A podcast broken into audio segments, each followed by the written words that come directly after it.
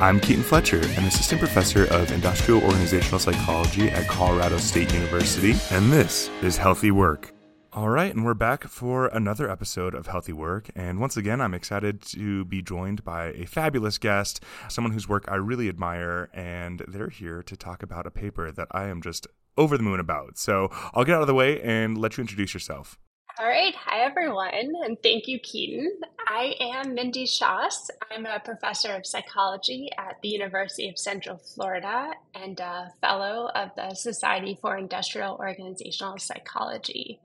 My research focuses on the intersection of occupational health psychology and the future of work, including topics such as job insecurity, adaptation, work stress, AI, and robots all really great and relevant things as we're moving into the future. I have you here specifically to talk about a paper that you recently published on precarity of work and presenteeism in the COVID era. So, why don't you tell us about that paper? Great. So, this study began in the early days of the COVID 19 pandemic, and it's a collaborative effort by myself, Haley Min, Kristen Horan, who are both at UCF at the time, and Schlotzhauer, who's a student at UCF, and Jeannie Nigam and Naomi Swanson from the National Institute for Occupational Safety and Health, or NIOSH.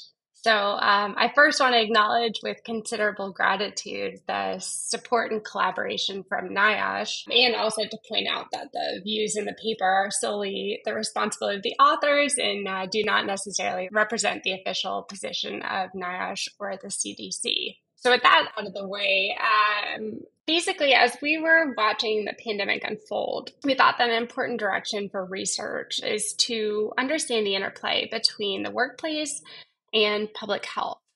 And there was a lot of attention being given to people working remotely and the shift to remote work. And although many people made that shift, it was also clear that there's a large percentage of the workforce that could not work remotely and that had to work in person. And workplaces are gatherers of people and therefore, it seemed like whatever was happening internally to the workplace was likely to spill out into society through disease transmission. So, in addition to watching those dynamics, the research from a, a, broader perspective also reflects the recognition of issues of differential power and agency that people experience in the job. And we see it daily in news headlines, but but there are a lot of workers who feel insecure about their job, whose wages make it difficult to meet daily needs, who experience a lack of rights or barriers to exercising rights in the workplace, and people who work in environments where they fear that they're defenseless against unfair treatment or retaliation. And so the research has long showed that this sense of precariousness is bad for an individual's well being and their mental health. And what we wanted to do here is examine whether and how it's also bad for society. So basically, we recruited a sample of folks who are working fully in person during the pandemic, and we surveyed them four times, each three weeks apart. And each time we asked about their precarious work experiences, we asked them if they were fearful or worried about being exposed to the virus by virtue of what was going on in their workplace, and if they had gone to work with possible or confirmed cases of the COVID 19 virus. In addition, we asked people if they had generally gone to work while sick during the period in between the surveys, as well as if they had sent a sick kid to school or to daycare. So here's what we found. Overall, the people who experience a sense of powerlessness against mistreatment at work, they're more likely to go to work while they were sick in general. They're more likely to attend work with a confirmed or possible case of the COVID 19 virus.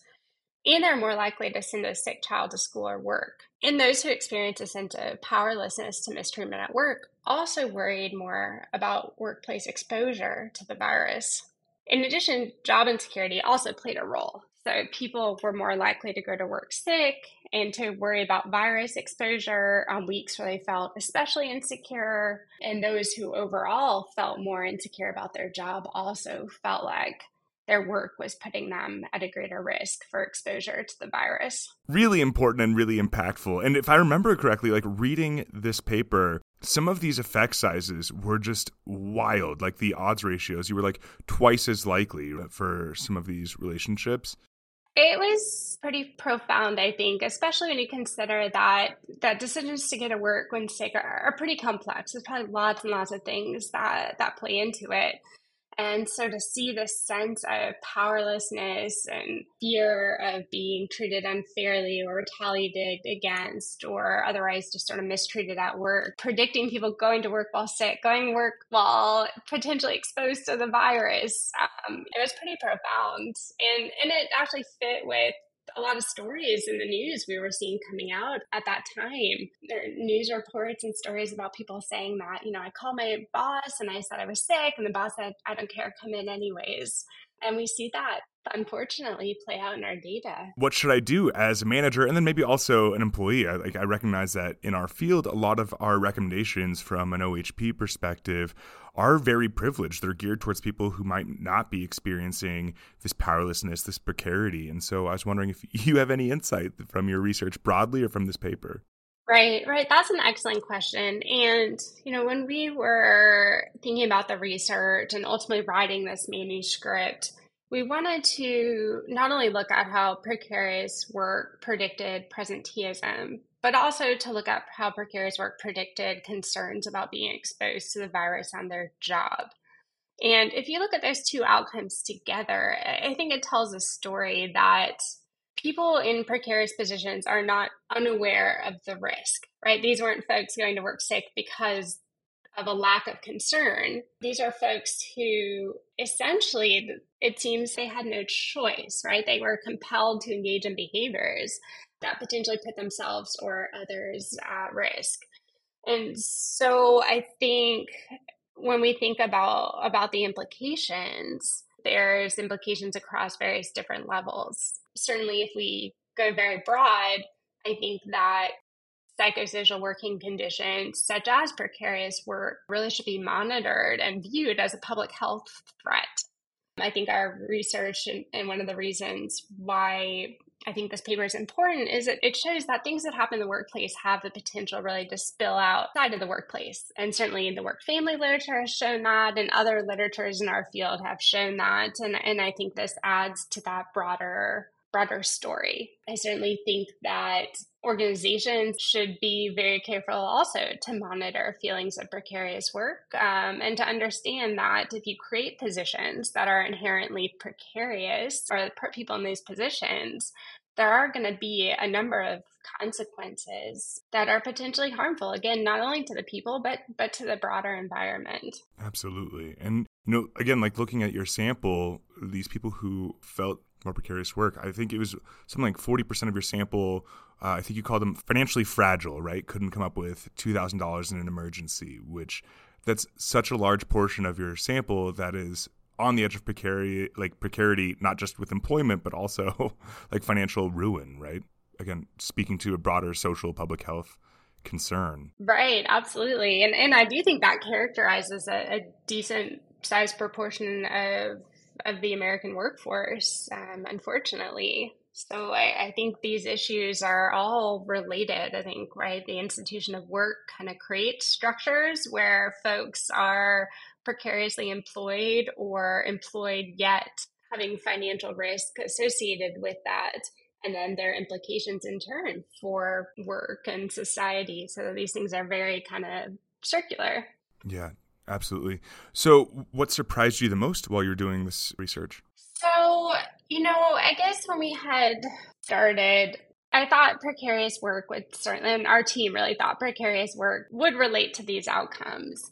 And so I guess the bigger surprise was just how dominant a sense of powerlessness was in driving these outcomes. And I guess in hindsight, this concept really captures workers' fears about how they'll be treated or what's going to happen to them if they miss work or they say no to a task that might put them at risk. And I think that finding, you know, in retrospect, really fits with the idea and really i think exemplifies the idea that people um, are using whatever agency they have whatever little agency they have to try to protect themselves um, against a situation worsening and against their treatment worsening so in essence they're they're sort of sacrificing health or safety or well-being to try to maintain their job and to try to maintain some sense of kind of dignity at work is is what I think is going on here. Yeah, so so much to dig into, and like you said, I think the the powerlessness being the most dominant part also took me by surprise. I would have thought it'd be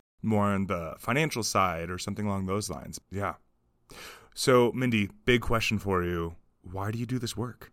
Oh, that's a great question. I have to say, every time I listen to your podcast, I love hearing people's answers to this question.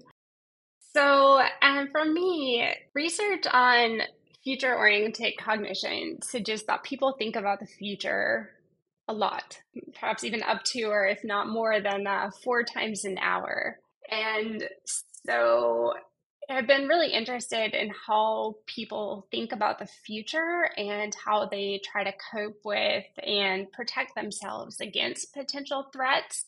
Um, I think, as we've seen, this is a topic people sit around the dinner table and talk about. There's a lot of uncertainty about the future of work, the quality of jobs. And I think it's a dominant theme, not only in the economy and in the broader sense, but also just in people's day to day lives. So, I, again, I've been interested in, in thinking about how people try to exercise agency and try to plan or protect themselves and deal with these threats.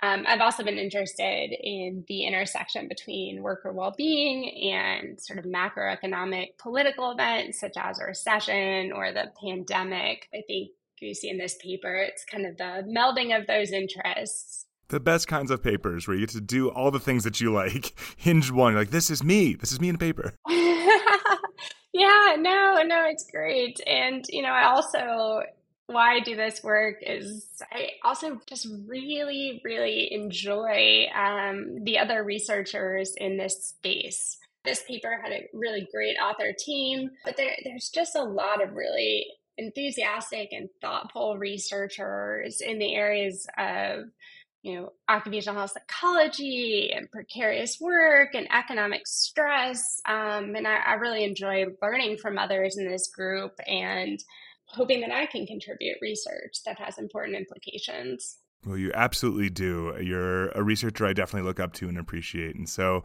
I guess with that, thank you so much for your time, and I will talk to you soon. Thank you so much. Healthy Work is a podcast written and produced by Keaton Fletcher and Mariana Arvon, mixed and edited by Keaton Fletcher, artwork by Keaton Fletcher, and our music is Zero Micro Song by Steve Combs. Please like us, follow us, and subscribe on whatever podcatching software you use, and leave a review in the iTunes store. It really does help get us out there.